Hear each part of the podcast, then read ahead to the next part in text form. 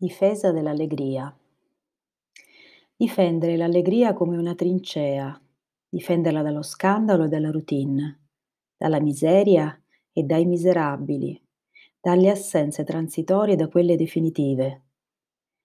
Difendere l'allegria come un principio, difenderla dallo stupore e dagli incubi, dai neutrali e dai neutroni, dalle dolci infamie e dalle gravi diagnosi.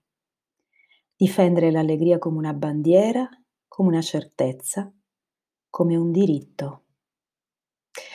Vi ho appena letto le strofe iniziali di una poesia di Mario Benedetti, è un poeta e scrittore uruguaiano che amo particolarmente, che ho, che ho avuto anche il piacere di incontrare e conoscere pochi anni prima della sua morte. Sono versi che mi sono comparsi qualche settimana fa in una delle prime classi all'aperto che abbiamo ricominciato qui a realizzare a Castroreale.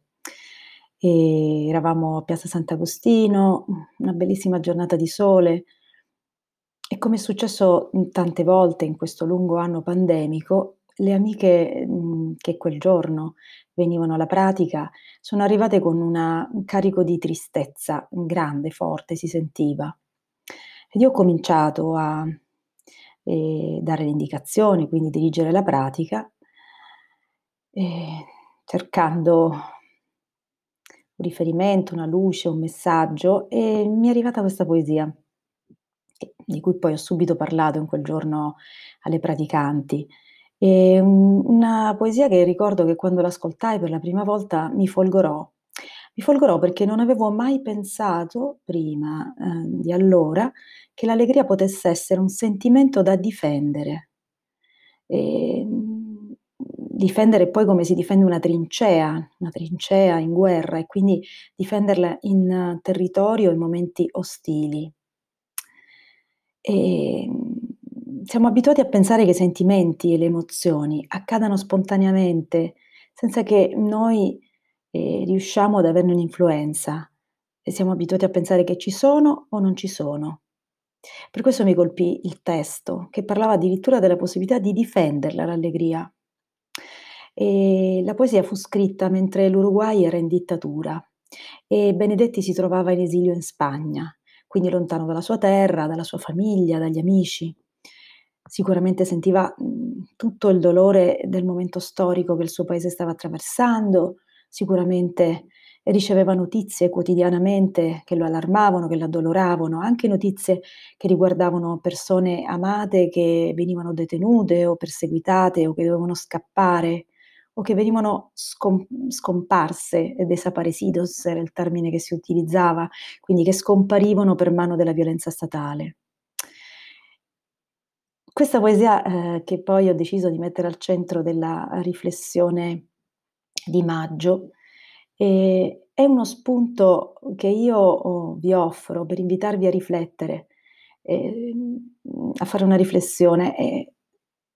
Oggi, in questo momento storico mondiale, sappiamo cosa ci allontana dall'allegria. Ma la domanda che possiamo farci è come facciamo invece a difenderla? E abbiamo mai pensato, ciascuno di noi ha mai pensato che può difendere i sentimenti positivi, quindi l'allegria, l'entusiasmo, la sensazione di bellezza? E come si fa a difendere allegria, amore, solidarietà, generosità, quando il nostro cuore è attanagliato dal dolore? Sono domande che fanno ovviamente parte della tradizione yogica, domande che si sono poste tanti maestri e maestre. Come fare a fronteggiare il dolore nella vita senza che il dolore ci trasformi e senza perdere la nostra umanità? C'è un film che non so se avete mai visto, eh, che insomma è un film carino, non è una grande opera d'arte, e, si tratta di Vivi, prega, ama.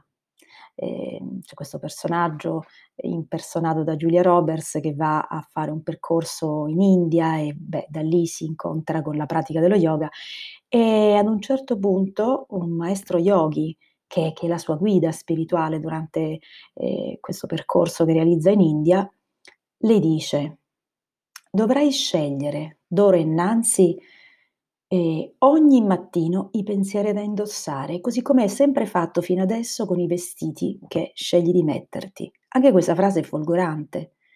Pensare che mh, possiamo iniziare la nostra giornata scegliendo i pensieri da indossare. Ecco, avete mai pensato che possiamo scegliere pensieri?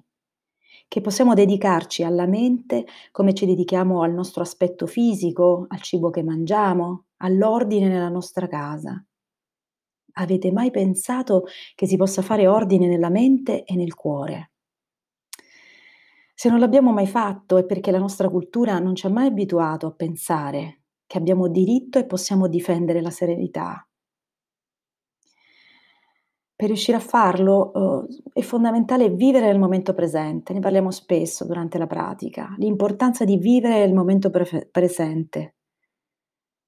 Quindi allontanandoci dal passato e, ehm, resistendo alle proiezioni, al al al tentativo, al bisogno che abbiamo sempre di proiettarci nel futuro. È vero, è importante anche chiederci qual è il nostro futuro, mhmm, ovviamente disegnare i nostri progetti, portare provare a portarli avanti, ma, uhm, stando il più possibile nel momento presente, nel momento in cui viviamo, respiriamo, ci muoviamo, nel nostro qui e adesso, cercando di mollare la presa da quell'attaccamento che ci rende, ehm, sempre presi da ciò che vogliamo trasformare, ciò che gl vogliamo modificare, ciò che vogliamo ottenere. Dal voler sapere sempre come andranno le cose, dalla non accettazione. Ecco, questa è la riflessione alla quale, mhmm, vi voglio invitare con questa messaggio, con questo audio di maggio. Che succederebbe se cominciassimo a vedere i buoni sentimenti, l'ottimismo, l'allegria, anche l'amore verso noi stessi, ovvio, non come un fatto spontaneo, ma come una trincea da difendere in questo momento difficile che stiamo affrontando. Però attenzione, in un altro passaggio della poesia che poi vi vi, ehm, indico il link dove la potete leggere per intero, la poesia invita a difendere l'allegria anche dall'obbligo di essere allegri. Dice: "Difendere l'allegria dall'obbligo di essere allegri, dai ruffiani della risata e dalla stessa allegria." Dunque la riflessione si fa ancora più impegnativa. Come fare a difendere l'allegria senza imporcela? Infine, queste sono le domande che che vi invito a farci a farvi, anzi che ci invito, mi mi mi includo ovviamente la riflessione, a farci tutte assieme, tutti assieme. Ehm o o comunque a cominciare a farci, perché vi assicuro che la risposta non sta dietro l'angolo e che è solo la pratica costante che ci può permettere di camminare su questo sentiero, che come dicevo prima va in direzione contraria rispetto a ciò a cui la nostra cultura ci ha abituato. E chiudo questa riflessione con 2 frasi di 2 grandi maestri. Se la tua mente è occupata in pensieri positivi, è più difficile che si ammali. È una frase del Dalai Lama. E poi: "Domina la tua mente o lei dominerà te." E questa è una frase del Buddha. Buona riflessione.